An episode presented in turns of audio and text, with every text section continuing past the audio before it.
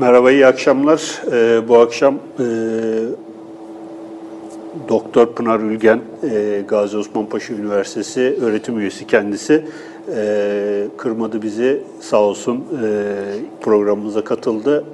E, bu taraflara yolu düşmüştü diyebiliriz. E, biz de böyle bir denk getirdik. E, Pınar Hanım... E, Gazi Osman Paşa Üniversitesi'nde Orta Orta Çağ, Orta Çağ Tarihi e, bölüm başkanı. Bu yakınlarda Yeditepe yayınlarından çıkmış olan şu kameraya da gösterelim. Cadılar ve e, Kadınlar ve Cadılar kitabı bir e, Orta Çağ'da Orta Çağ Avrupa'sında kadınlar ve cadılar üzerine bir çalışması. Bu çalışma bildiğim kadarıyla çok da ilgi görmüş. Hatta burada Dilan'ın da elinde vardı. Hazır Dilan da Pınar Hanım'ı yakalamışken kitabını da imzalattı. Öncelikle hocam hoş geldiniz. Teşekkür ederim. Teşekkür ediyoruz. Galiba e, Haşim Hoca ile bir programınız vardı. Oradan da buraya geldiniz. evet. Buradan da kendisine hani, e, selam söylemiş olalım. E, ve ilk soruyu sormak üzere sözü Ozan'a bırakayım. evet. Hocam hoş geldiniz. Teşekkürler Ozan Bey, sağ olun. Uzun yoldan geldiniz, sağ olun.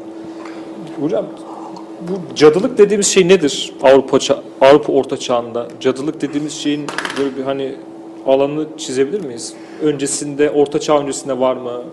Orta Çağ öncesinde de var aslında, sonrasında da var. Yani her toplum kendi cadısını, cadı figürünü yaratmıştır diyebiliriz. E, Mezopotamya'dan tutun da Asya'ya kadar, eski çağlardan Orta Çağ'a kadar hep bir cadı figürüyle karşılaşıyoruz.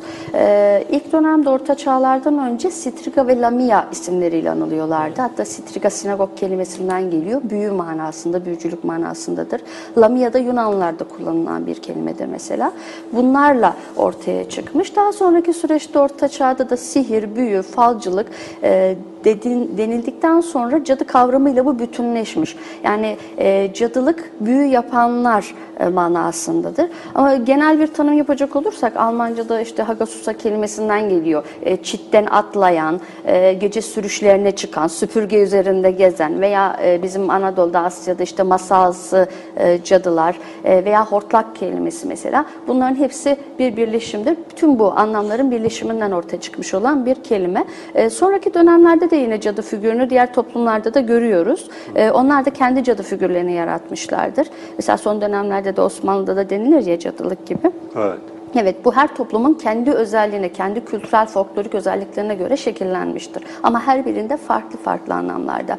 Ee, Orta Çağ Avrupa'sına baktığımız zaman daha çok büyü yapan, fala bakan, e, aşk iksiri hazırlayan veya ilaç reçetesi veren, e, özellikle de kadınları e, içeren bir kavram olarak gün yüzüne çıkıyor. Yani biraz şöyle diyelim, e, Hristiyanlıkla e, mitolojinin, feodal mitolojinin birleşimi olan bir üründür. Yani şöyle bir tanımlama yapacak olursak. Evet. Bizim daha önce e, birçok programda aslında buna benzer konuları şey yaptık. İşte yakında yayınlanacak e, Osmanlı vampirleri, ondan sonra e, işte Evliya Çelebi'nin acayip ve garip dünyası, işte Yeliz Özel ile yaptığımız program vesaire. E, bu sizin kitabınızda e, cadılık e, meselesi daha çok sanki böyle e, psikolojik problemleri olan veya işte ne bileyim e, depresif veya anneliği reddeden kadınlara yönelik bir genel bir tanımlamaymış gibi veya onu ya bu bu pozisyonda olan kadınlara yönelik bir e, genel tanımlamaymış gibi bir e, şey var. E, sanıyorum Johan Weyer'in bir melankoli üzerine böyle bir bağlantı kurmuş. E, öyle miydi acaba? Yani e, böyle e, biraz böyle topluma e, toplumun genel kabullerinin dışına çıkmış kadınlara yönelik genel bir tanımlama mıydı yoksa gerçekten böyle bir e, daha spesifik bir anlamı mı vardı cadılığın? Şöyle, e, cadıların kadınlar üzerinde yoğunlaşması kadınların hassas bir yapıya sahip olmasından kaynaklanıyor. Evet. Daha hassas, duygusal e, varlıklar olarak düşünülmesinden kaynaklanmış. E, bunun yanı sıra kadınlar zayıf varlıklar olarak görülmüş ve kadınlar üzerinde bir yoğunlaşma söz konusu. E, evet. E, bundan dolayı o melankoli ifadesini kullanıyoruz. Ama burada şunu belirtmek istiyorum. E, Canon Episcopi denen e, ve de Malleus Maleficarum denen iki tane eser var. Bir tanesi Malleus Maleficarum 1400'lü yıllara kadar e, 1400'lü yıllarda ortaya çıkmış olan bir eser. Ama onun öncesinde e, Prunlu Regino adlı bir kişi tarafından Canon Episkopya adlı bir eser yayınlanıyor. Bu eserde aslında cadıların halüsinasyon gördükleri ve e, görmüş oldukları bu halüsinasyonlarla birlikte özgürleştikleri, aslında içlerinde yaşadığı bedensel öznelliği dile getirdikleri, halbuki yaşananların e, gerçek olmadığı, mesela şeytanla ilişkiler olsun, e, işte çocuk kaçırmalar, e, cesetleri yemeler gibi ifadeler, şabat törenleri mesela, e, bunların aslında gerçek olmadığı, e, kullandıkları bazı e, kremlerle birlikte halüsinasyon gördükleri dile getiriliyor. Ancak sonraki süreçte e, Orta Çağ Avrupa'sında hem sosyal hem ekonomik hem toplumsal bir takım zihinsel gelişmeler var, değişimler var. Bu değişimlerle birlikte özellikle de kadınları etkileyen melankolik durumlar da kadınların biraz daha öne çıkmasını sağlıyor ve Malleus Maleficarum adlı eser yayınlanıyor. Bu eserin yayınlanmasını da Papa istiyor. Bunu da ayrıca belirtelim. Papa 8. Innocentius istiyor. Ee, ve Innocentius'la birlikte e, 1486 yılında eserin yayınlandığı zaman cadılık genelgesi e, ilan ediliyor. Bu cadılık genelgesinde de İngilizatörler görevlendiriliyor bu iş için ve sınırsız yetkiler veriliyor. E, bu tarz büyü yapan kadınları yakalayacaksınız, itiraf ettireceksiniz ve gerekirse bunun için işkence yapacaksınız. Yani o durum e, ne diyelim resmiyet kazanmış oluyor. E, suçlu veya suçsuz fark etmez. E, bu kadınların ortadan kaldırılması gerekiyor şeklinde. Zaten sonraki süreçlerde cadı avları başlıyor ve cadılar e, daha doğrusu %98'i kadın diyoruz bunları. Arada erkek ve çocuk cadılar da var e, böyle istisnai durumlarda ve bunlar toplu olarak yakılıyorlar. Bunu belirtelim. Yani özellikle bu kısmın altına çizmek gerekiyor. Hem bu eserlerle hem de bu durumun gelişim süreciyle alakalı olarak. Peki hocam bu e, cadılık orta çağda cadılık dediğimiz olgu e, Avrupa'nın hangi bölgelerinde görünüyor? Yani sadece Katolik bölgelerde mi? İşte protestanlığın başladıktan sonra işte Almanya ve kuzey ülkelerinde de görülüyor mu? Bir şey var mı? Coğraf, ve coğrafyası var mı? protest- e, Katolik ve protestanlıkla çok alakalı bunu belirteyim. Onun dışında özellikle Kuzey e, Orta Avrupa ülkelerinde daha fazla görülüyor.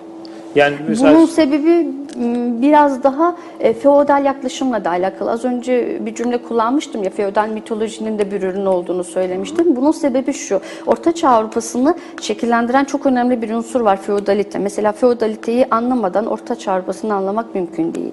Çünkü feodalite Avrupa'yı aslında ikiye ayırıyor. 10. yüzyıla kadar olan birinci kısım, 10. yüzyıldan sonraki ikinci kısım, ikinci feodal çağ dediğimiz.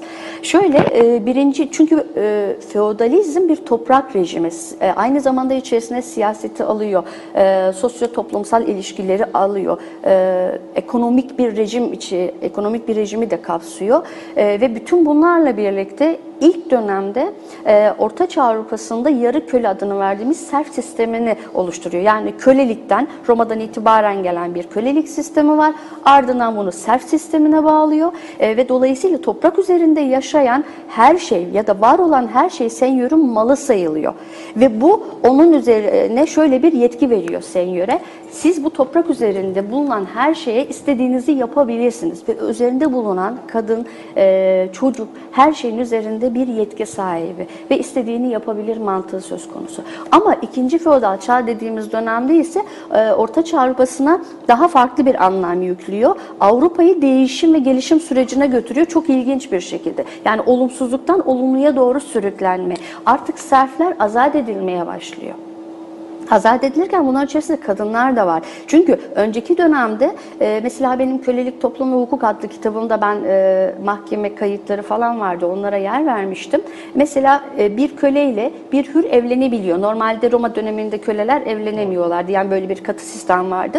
E, feodalizmin ilk döneminde evlenebiliyorlar. Ama evlendikleri zaman doğan çocuğun hür mü ya da serf mi olduğuna karar verilemiyor. Bununla ilgili tartışmalar söz konusu. E, bütün bu karmaşadan, toplumsal karmaşadan sonra ikinci feodal çağ dediğimiz dönemde e, Artık serfler azat edilmeye başlayınca, bunların içerisinde az önce dediğim gibi kadınlar da var, e, kadınlar özgürleşmeye başlıyor. Özgürleşmeye başlayınca ne yapacaklarını şaşırma durumundalar ve farklı alan- alanlara yöneliyorlar. Bu alanlardan biri de işte bu mistik alanlar. Kendini bulabilme. E, birdenbire serfsiniz, yarı köle konumundasınız. E, doğurduğunuz çocuğun bile köle mi serf mi olduğu belli değil. E, annelik duygusunu yaşayamıyorsunuz tam olarak. E, hemen ardından bu mistik alanlara yönelme konusu. E, aslında bu cadılığı yaratan en önemli etkenler. Feodal mitoloji dediğim etken. Buradan hocam devam edersek peki e, biraz daha böyle e, fe, feodal mevzusuna girince Evet. belki buradan devam etmek gerekiyor. Cadılığın sosyoekonomik temelleri var mı? Yani bir Cengiz'in söylediği şey konusu var mesela psikolojik veyahut da e, ruhsal boyutu var veyahut da mistik boyutu var e, o, o zaman için görevi. Peki sosyoekonomik boyutu var mı? Yani Var. mal işte Aa, tabii. işte sahip çok ol, önemli. özgürlük diyorsunuz ya mesela özgür olmaya başlayınca özgürlükte işte e, mülkiyet hakkına sahip olan kadınlar ve sonrasında yani benim mesela aklıma şey geliyor. Yani kitapları biraz bahsetmişsiniz aslında ama e, cadılık vasıtasıyla mallarına e, El konuluyor. el konum, müsaade edilmesi. yani Evet, Osmanlıcasında müsaade edilmesi. gibi bir durum var mı? Yani öyle bir boyutu var mı? E, yani oradan e, devam edebiliriz aslında. Evet şöyle Malis Maleficarum adlı eserde her şey çok abartılarak anlatılıyor. Yani olağan dışı bir kitap aslında. öyle diyeyim ben öyle tanımlıyorum. Olağan dışı bir kitap. Ama her şey doğru mu? Her şey doğru değil. Ama cadılıkla ilgili iki kaynak. Az önce bahsettiğim Canon Episkopi bir de Malis Maleficarum. Ee, oradaki ifadelerden şu çıkıyor. Ee, kadınların yakılması için bahaneler üretilmiş ve bu bahaneler haklı çıkarılmak için de yeni bahaneler üretiliyor. Ee, ve bunların temelinde özellikle ekonomik unsurların çok önemli olduğunu söyleyebiliyoruz. Çünkü e, mesela kadınlar suçsuz e, yere de yakalanmış olsalar egzatörler tarafından e, itiraf edilmeye zorlanıyorlar. Neden? E, çünkü oradaki hakimler, yargıçlar o malların bir kısmını kendileri alacaklar. Eğer suçlu ilan edilirse o kadınlara ait olan e, mallar kendilerine geçecek. Bir kısmı da kiliseye geçecek. Bu da biraz zenginleşme e, unsurlarından biri. E, öyleyse e, bu kadınların hepsinin suçlu bulunması gerekiyor. Çünkü bunların temelinde bir parasal mevzu var. E, bir de bunun yanı sıra e, kadınların e, bir e, kaynağımız vardı da e, o kaynakta kadınların özellikle bu tarz e, cinsel işlerde kullanılması e, para getirisi olarak kabul ediliyor ve bazı krallar tarafından bununla ilgili e, yayınlar var, fermanlar yayınlanıyor. E, siz bu şekilde kadınları çalıştırabilirsiniz, çalıştırdığınız zaman da bize vergi ödeyeceksiniz diyorlar ve, bu vergilerle zenginleşiyorlar. Ya bir nevi kadınlar burada araç olarak kullanılmış diyebiliriz. Kadının fahişeleştirilmesi mi söz konusu? Aynen. Fahişeliğin Tarihi adlı bir eser de var zaten. Orada da bu dile getiriliyor. Yani cadılık vasıtasıyla yani Evet. cadılık Aynen. Bunlar büyücü diyorlar, cadı diyorlar. Bu şekilde kullanılabilir diyorlar. Hatta bu resmiyet kazansın diye de dediğim gibi bazı fermanlar yayınlanıyor. Krallar tarafından da bu kabul ediliyor. Evet. Şimdi Orta Çağ'da e, ben daha önce bu Serol Teber'in bir kitabını okumuştum Melankoliye diye. Albert Dürer'in e, işte bir Rönesans'ın önemli ressamlarından bir tanesi. Bir resmi vardır böyle Melankoliye diye bir ahşap baskısı vardır. Orada e, ruhsal çöküntü yaşayan bir insanın iç dünyasını işte çeşitli objelerle, çok simgesel objelerle falan şey yapmış bir şeydir. Serol Teber de bununla ilgili böyle çok uzun bir makale yayınlamış. Orada mesela bu melankoli melankolik ruh haliyle e, karşılaşan ortaçağ aydınlarının nasıl e, e, onu nasıl gördüğüne dair yani işte ruh hastalığı, ondan sonra o melankolik çöküş, depres, depresyon ve o resmin merkezindeki de aslında bir kadın da yani o melankoliye denilen e, Albert Dürer'in o e, resminin merkezindeki de bir kadındı. Şimdi ben sizin kitabınızı okurken e, benim aklıma hep bir toplumsal cinsiyet problemi geldi. Yani e, bir, bir defa bir kadının şeytanileştirilmesi, ötekileştirilmesi söz konusu. %98'i kadın diyorsunuz ondan sonra. E, bir de kadın bedeninin, şimdi bu serflerin e, azat edilmesiyle birlikte kadın bedeninin e, bir şekilde kontrol altına alınması mekanizması olarak da sanki e, görülmüş bir şey bu. Yani bir hareket, bir akım. Bazı tarihçiler tarafından, tarihçiler diyor ki, yani e, Orta Çağ tarihçileri kadın bedenini kontrol etmezseniz bir, bir tehlike oluşturur diyor. Evet. E, Orta Çağ'a bakıyoruz. Haçlı seferlerine kadar gidelim mesela. Haçlı seferlerinde 2. Urbanus Clermont Konsili'nde 1095 yılında e, ilan ederken halka bu durumu çağrıyı yaparken kadınlar katılmasın diyor mesela. Burada zaten direkt mesela e, Dei Filii diyor. İşte Latince'de Tanrı'nın oğulları. Ama burada virum yani erkek kelimesini özellikle kullanıyor. Neden hominum demiyor mesela insanoğlu demiyor. E, Burada bir cinsiyet e, çatışması var zaten. Daha sonraki süreci bakıyoruz mesela 1213'lü yıllarda Papa 3. Innocentius e, bu durumun kargaşa yarattığının farkına varıyor. Çünkü kadınlar Avrupa'da kalan kadınlar eşlerinin ya da babalarının seferlere çıkmasından sonra bütün yönetimi, idareyi ele geçirmeye başlıyorlar. Bunun üzerine kendisi de farklı bir e, kararname ya da ferman diyelim yayınlıyor ve burada e, fark etmez artık toplumsal cinsiyet faktörünü ortadan kaldırıyoruz. Kadınlar da gidebilir diyor. Onlara yardımcı olmak maksatlı. Mesela kadınların da haç seferlerine katılması bu vesileyle oluyor mesela. Bu Itinerarium Peregrinarum adlı eserde 3. Haç Seferi'ni anlatan eserde bununla ilgili özellikle ifadeler var. Ancak e, bu ifadelerde bununla ilgili çalışmalarım da var. E, Latince olan bu ifadelerde kadınların kurnaz olduğu bu nedenle de uzak durulması gerektiği ne de ayrıca belirtiyorlar. Dikkat edin diyor yani. evet, e, kadınlar baştan çıkarıcı özelliklere sahiptir. Dikkat Evet. etmeniz gerekiyor. Yani sizin bahsetmiş olduğunuz bu toplumsal cinsiyet çatışması zaten e, haç seferleriyle birlikte zaten başlamıştı. Bunu direkt dile getiriyorlar zaten. Var. Evet. Bazı tarihçiler de bunu dile getiriyor. Burada 3 milyon rakamından bahsetmişsiniz. Bu rakam gerçek bir rakam. Şöyle kaynaklarda 3 milyon diyor. 3 Ee, milyon cadı E, yakalamış. Evet 3 milyon diyor. Bunlarla ilgili çok net bilgiler yok. Onu Evet. belirtelim. Yani bazı yerlerde 3 milyon diyor. Bazı yerlerde 1 milyon diyor. E, Males Maleficarum'da da aynı bilgiler var. milyon olsa bile korkunç bir rakam yani. Yani şöyle diyeyim.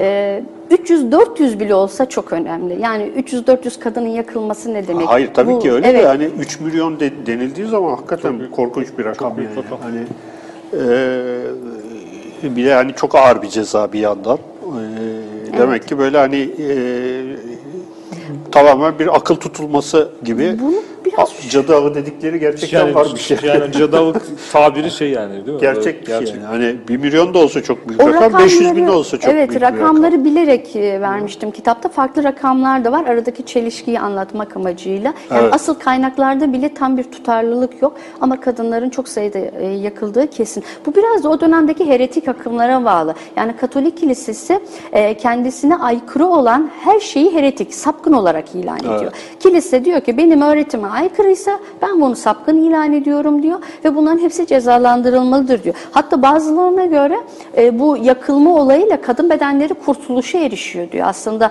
öbür tarafta cennete gideceklerdir. Ruhu şeytandan arınacaktır diyor. Mesela egzorsizm dediğimiz e, vücudun şeytandan e, çıkarılması, şeytandan arındırılması işlemi de bu şekilde çıkmış mesela.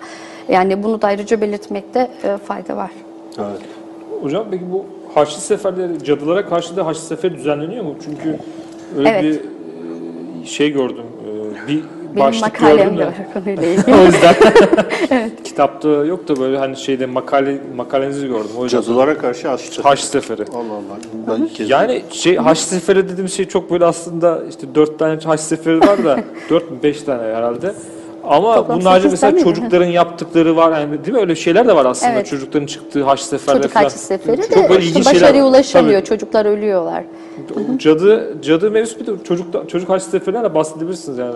Ya şöyle cadılıktan girelim o zaman. Ee, 1484 yılında az önce bahsettiğim Papa 8. Innocentius cadılık genelgesini yayınlıyor. Tüm heretik akımlara karşı haç seferleri başlatıyorlar. Bunlardan biri de cadılar da heretik olarak kabul ediliyor ya sapkın akım olarak.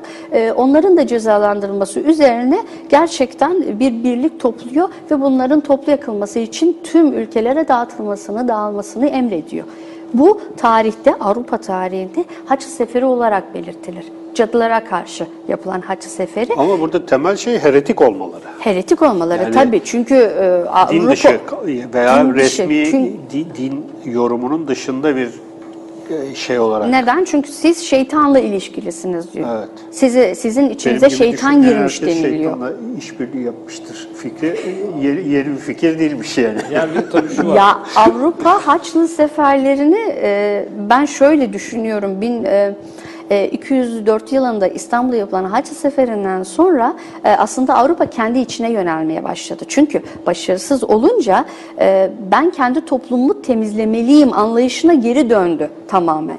E, çünkü o dönemde bir baktı ki Avrupa'da toplumsal değişimler yaşanıyor. Farklı akımlar ortaya çıkmış, üstünlük elden gidiyor, kilisenin üstünlüğü sarsılmaya başladı. Protestanlık ortaya çıkıyor. Aynen 1075'li yıllarda aslında ufak tefek çıtırdamalar vardı.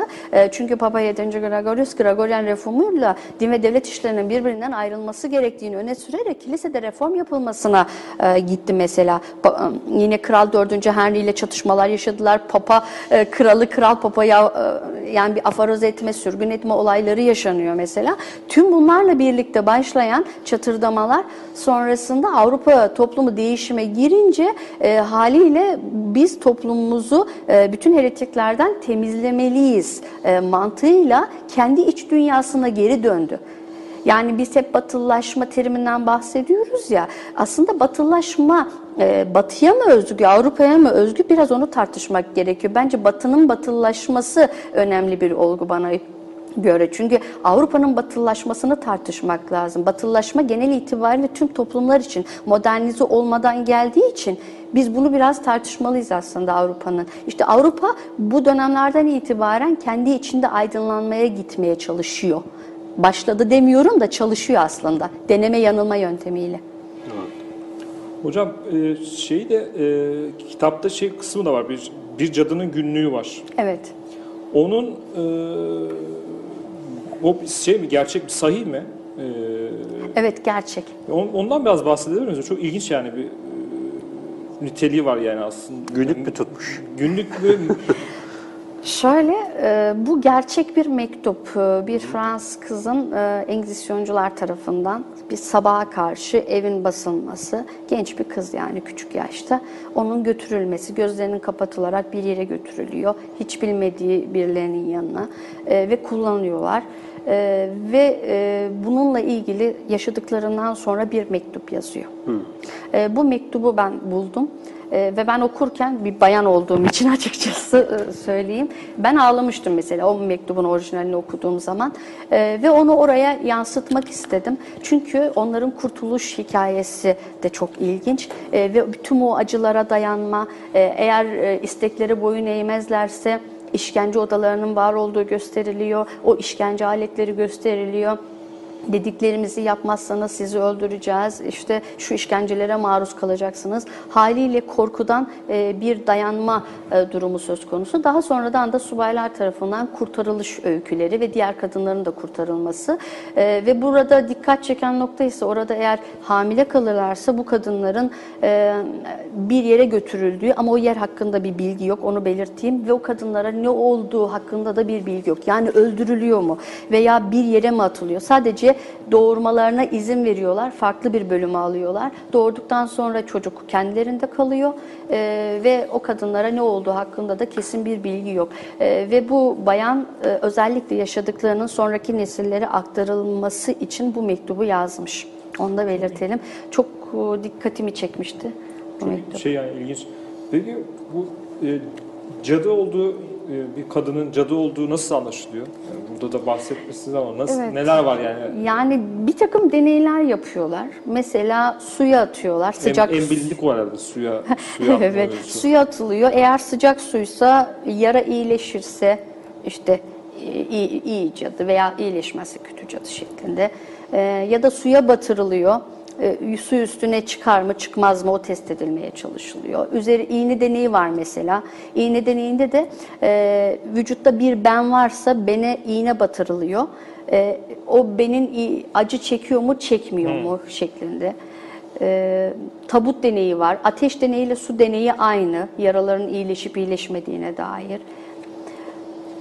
Tabut deneyi, kantar deneyi, hafif mi gelir, ağır mı gelir şeklinde. Bir de şu var, iyi cadılar, kötü cadılar olayı var.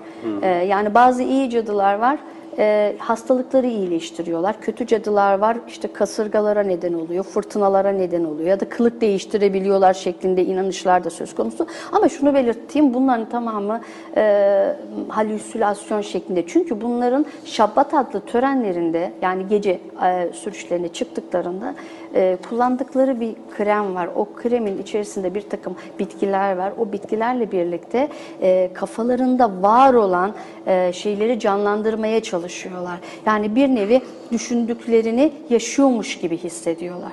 Ve kremin etkisi geçince de e, uyanıyorlar. Aslında bulundukları yerdeler. Onu yaşamamışlar. Ama Katolik Kilisesi'ne göre e, bunu halüsinasyon olarak görmek bile Tanrı'yı inkar anlamında. Dolayısıyla Yani da yakıyorlar. Ortada bir e, uyuşturucu kullanımı gibi bir şey var yani. Evet ben ona bağlıyorum. Bu tarz işte melankolik ya da az önce söyledik ya ruhsal hastalığı olabilir. Veya şöyle diyelim özellikle yaşlı kadın figürleri bunda kullanılıyor. 50 ile 70 yaşlar arasındaki Evet. e, kadınlar. E, bunun sebebi de e, yaşlı bir kadının dikkat çekme arzusu. Yani yaşlı kadın diyor ki işte ben genç görünmek istiyorum, dikkat çekmek istiyorum mantığı ama bunu başka türlü yapamaz. Evet. Eh, Yani anatomik olarak yaşlanmış dolayısıyla ama cadı olarak algılandığı zaman cadı olarak figürsel ifade edildiğinde daha dikkat Şey çekiyor. geliyor aklıma. O bir masal vardır ya. Neydi? Pamuk Prenses. Ee, işte onun üvey annesi böyle yaşlı bir kadındır. Sürekli aynanın karşısına geçer. Evet, Ondan sonra sonra, değişir. işte evet yani dünyada en güzel ya aslında e, ya ben sizin kitabınızı okurken hep aklıma şey geldi. Yani ölümle yüzleşip ondan sonra e, bu hayatın sona ereceği fikriyle birlikte oluşmuş bir takım depresyonlar, depresyonik e, depresyon durumları karşısında kadınların verdiği tepkiyi e, melankoli, belki işte e, çocuk doğurmayı reddetme veya işte ne bileyim buna benzer yani çok e, çeşitli şeyler olabilir, tepkiler olabilir. E, bu tepkileri bir ötekileştirme mevzusu olarak şey yapıp biraz da kadın bedenini de kontrol altına alma e, siyasetiyle bir Erkekler biraz korkuyorlar o dönemde. Yani bir korkma durumu da oluşmuş. Onu belirtelim ayrıca.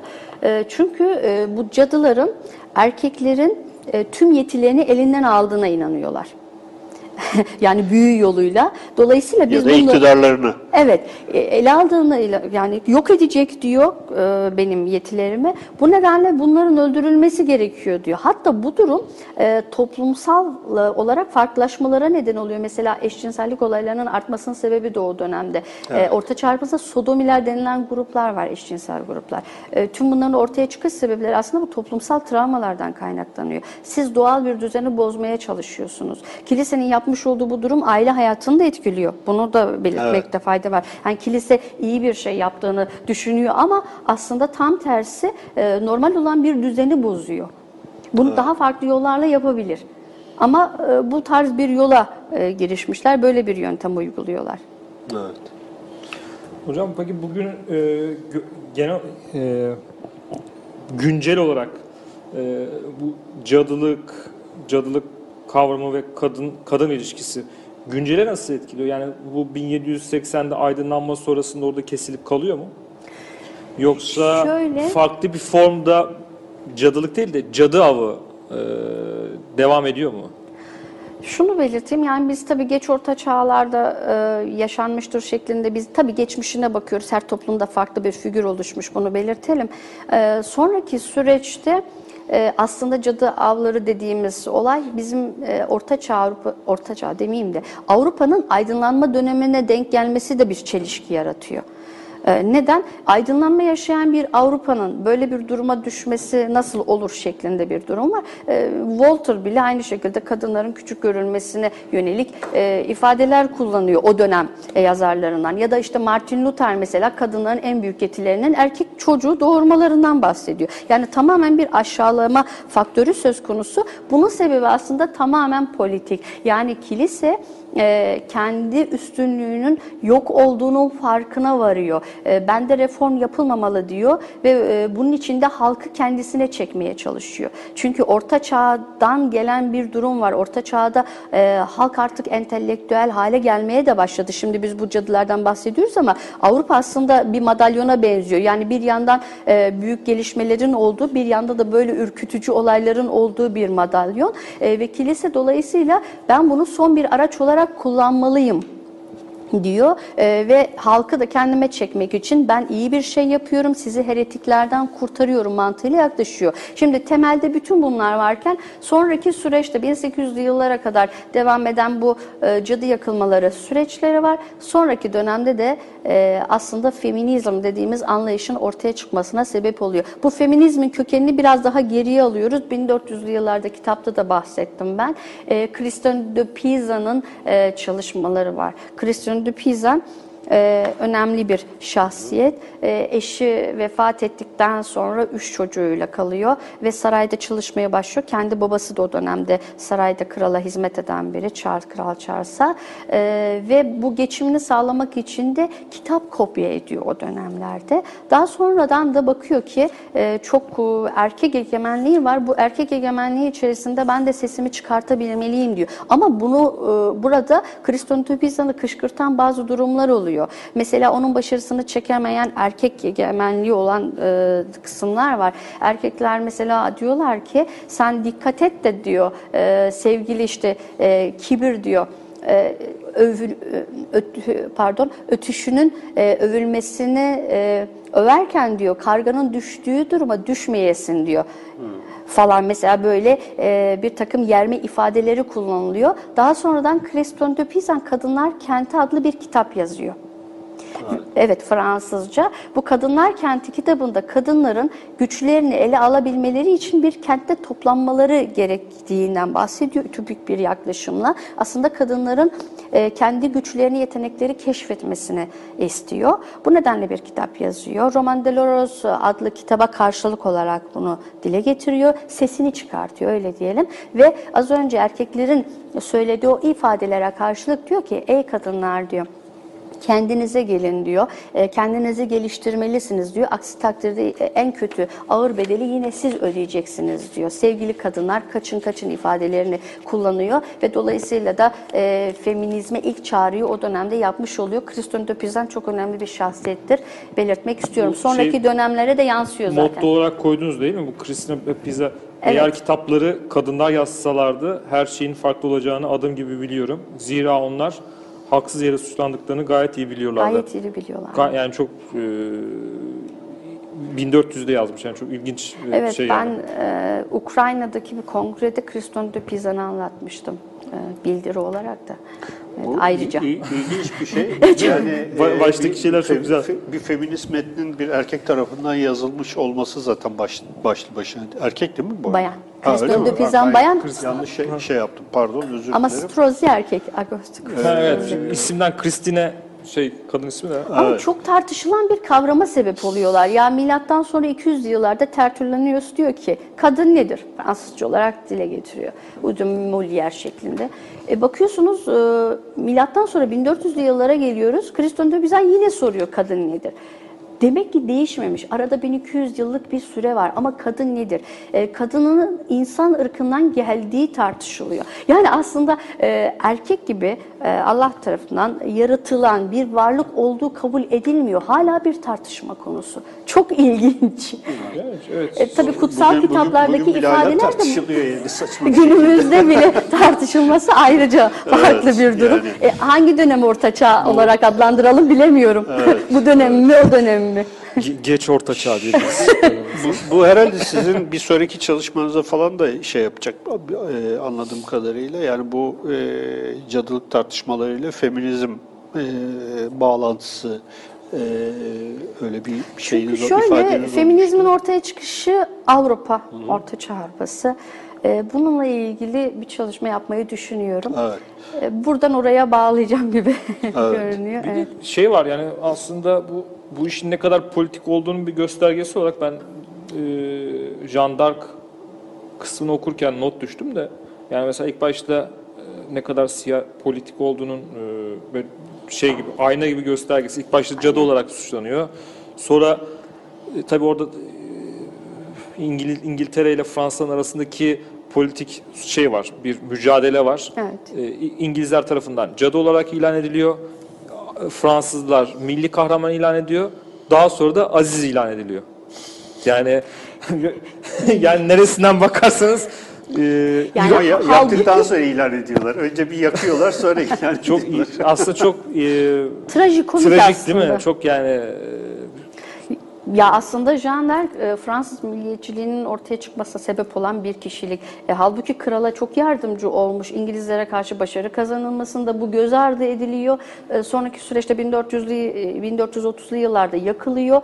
E, hatta işkence edilerek itiraf etmesi sağlanıyor. Önce itiraf ediyor. İşkenceden kurtulmak için çok acı çekiyor çünkü. İtiraf edeyim de kurtulayım diyor. Halbuki itirafı yanlış yani. Öyle bir durumu yok çünkü. E, daha sonradan da içine sinmiyor ve hayır ben size yalan söyledim diyor. Siz beni öldürecekseniz de öldürün diyor. Ee, ve bunun üzerine de idam ediliyor, yakılıyor. Sonraki süreçlerde tekrar bir mahkeme kuruluyor. 1456'lı yıllarda o mahkemede suçsuz olduğu kanıtlanıyor. 1900'lü yıllara geliyoruz. 1920'li yıllarda ise e, sanırım bir pişmanlık var geçmişe dönük olarak Avrupa'da yaşanan batıda. E, Jean d'Arc'ın Azize ilan edilmesine karar veriliyor kutsal bir kişi olarak. Hatta şunu belirtmek istiyorum. Jean d'Arc'ın bu kahramanlığı e, bazı çevreler tarafından, iktidardaki bazı erkek e, egemen çevreler tarafından kabul edilmiyor. Bir bayanın kahraman olması kesinlikle kabul edilebilecek bir durum değil. Bu nedenle Jean d'Arc'ı karalama amaçlı farklı efsaneler üretiyorlar. Ee, Bunlardan en çok dikkatimi çeken de mesela Jean d'Arc'ın orada aslında Jean d'Arc'ın yakılmadığı, onun yerine başka birisinin yakıldığı, e, onun o dönemde yaşatıldığı şeklinde. E, Bunu şeyde de görüyoruz. Şey E, e, tıp alanında mesela çok görüyoruz bizim orta çağda baktığımız zaman. İlk önemli profesörlerden Tratula vardır. Bayan profesör. Bologna Üniversitesi'nde ders vermiştir. Ne zaman biliyor musunuz? 1100'lü yıllarda. Ve jinekoloji alanında çok önemli çalışmaları var. Mesela günümüzde çok farklı e, hastalıklar var. E, işte ben jinekolojik terim olarak söylüyorum. Vajinismus gibi. Mesela e, Tratula bunu ilk defa o dönemde dile getirmiş. 1800'lü yıllarda ise Amerikalı ünlü bir e, jinekolog bunun tıbbi olarak iyileştirildiğini aslında Tratula'nın vermiş olduğu tedavinin doğru olduğunu belirtiyor. Düşün aradaki yüzyıllara o bile e, nasıl diyeyim e, Tratula'nın üzerinde kalmasın diye, Tratula'nın bayan olduğu kabul edilmesin diye, hayır bu Tratula bir bayan değil, Trot, Trotta gibi erkek isimleriyle e, ifade ediliyor ve bununla ilgili tartışmalar yaratılıyor son dönemlerde. Neden kadın olduğu kabullenilmi- kabullenilmiyor? Çünkü e, o dönemde ebelik de cadılıkla suçlanmış ya ebeler Evet. tüm meslekler erkeklere ait olmalıdır. Zaten o dönemden sonra görürsünüz e, incelediğiniz zaman e, tıp mesleğinde hep erkekleri görüyorsunuz. Amaç kadınlara orada yer bırakmamak. Hatta bazı kadınlar e, günümüzdeki lokman hekimler gibi işte tıbbi ilaçlar, bitkilerle ilaç yaparak insanları iyileştiriyorlar. Kırsal kesimlerde çok yaygın mesela.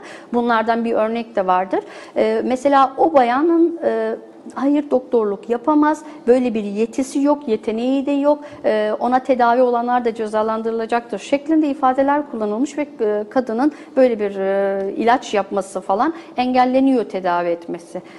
Yani böyle ilginç ilginç yaklaşımlar var. E, tabii o dönemden bu döneme nasıl gelindi bu Ya tartışılır. biraz da bu ben e, Çok. tarihi yok şey olarak e, böyle bir sarkaca benzetiyorum.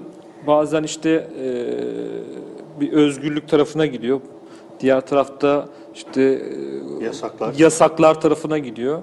Yani şey Türkiye'deki hatta o İslam tarihinde de genel olarak böyle bir şey var.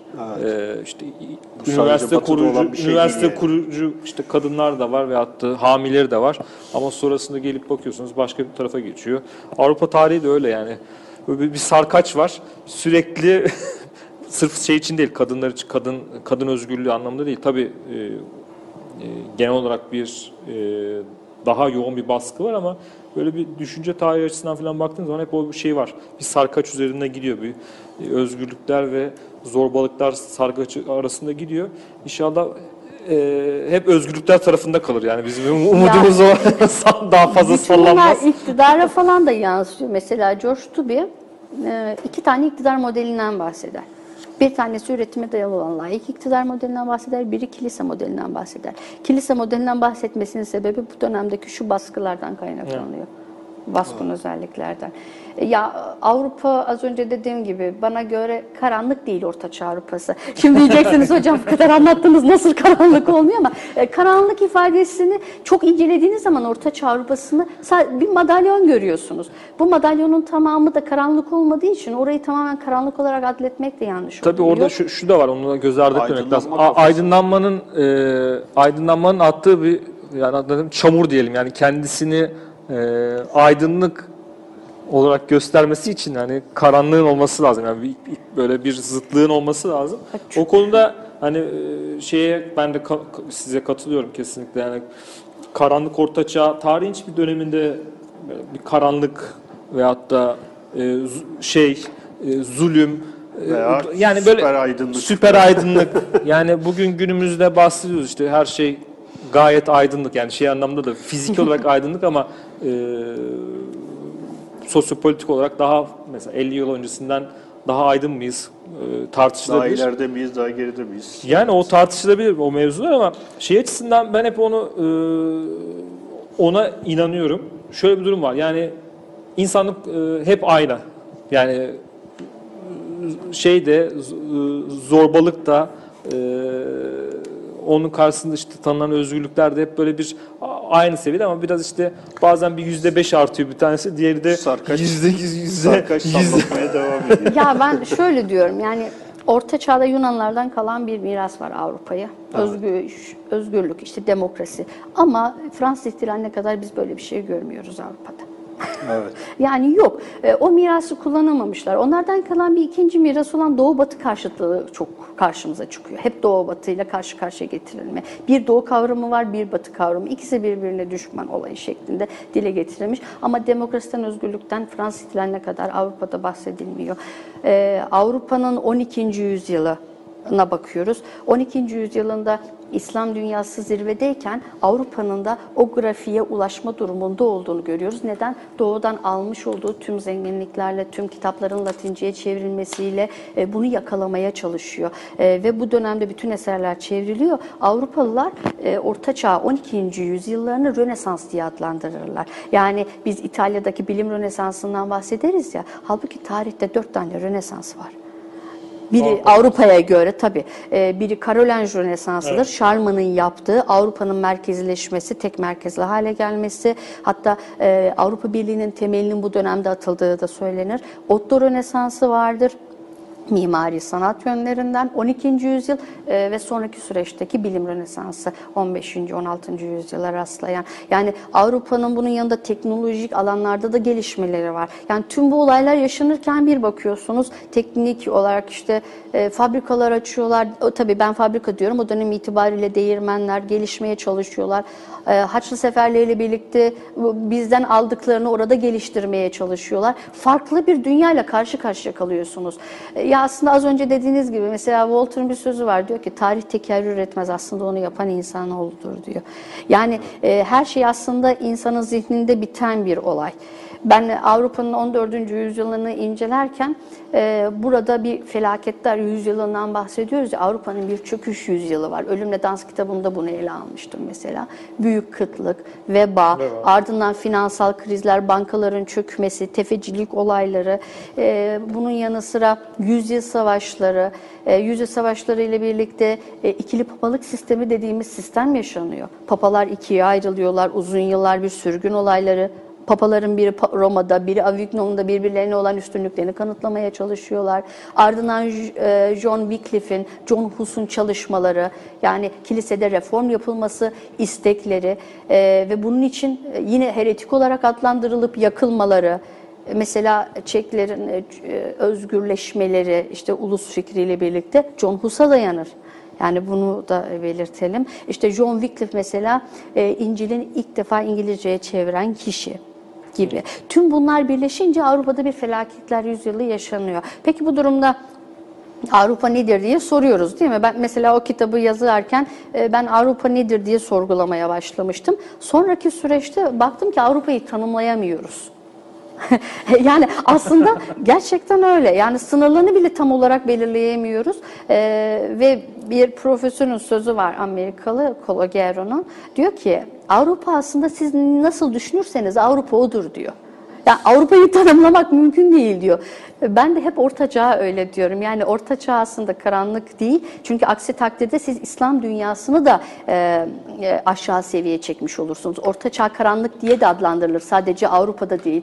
Belki dikkat etmişsinizdir. Orta Çağ'a ilgi bazı dönemlerde az olmuştur. Bunun sebebi hep bu ifadelerden kaynaklanıyor. Ama Orta Çağ'da bakıyorsunuz Doğu dünyası çok ileri boyutta İslam dünyası. O zaman biz e, kendi Doğu dünyamızı da ne yapıyoruz? Daha aşağı seviyelere çekmiş oluyoruz. Halbuki 8. yüzyıllarda, 9. yüzyıllarda Abbasilerdeki Beytül Hikmelerin kurulması Memun tarafından e, işte çeviri hareketlerinin başlaması ardından bu durumun Avrupa'ya yansıması 12. yüzyılda aynı durumun olması yani e, bunu nasıl karanlık olarak addedebiliriz? Bu defa kendimizle çelişkiye düşüyoruz. Ben de bu noktada diyorum ki aslında Orta Çağ biz Orta Çağ nasıl görmek istiyorsak Orta Çağ odur. Eğer siz iyi görmek istiyorsanız Orta Çağ'ın iyi yönlerini alırsınız. Ama kötü görmek istiyorsanız kötü olan çok yönü de var onu da alırsınız. Ama bu her dönem için geçerli. Sadece Orta Çağ için değil. Bu noktada Orta Çağ bence bir geçiş dönemi.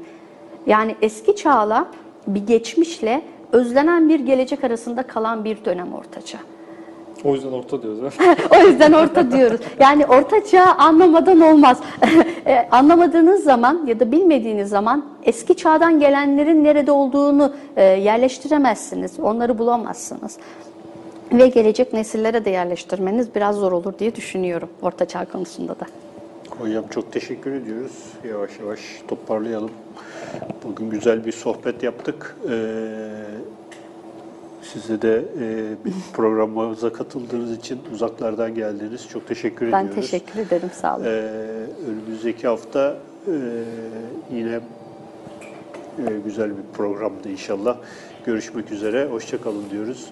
Ee, programımızın YouTube kanalı Kültür Tarihi'ne abone olmayı unutmayın. Ayrıca Patreon hesabımız Kültür Tarihi'nden de bize destek olabilirsiniz.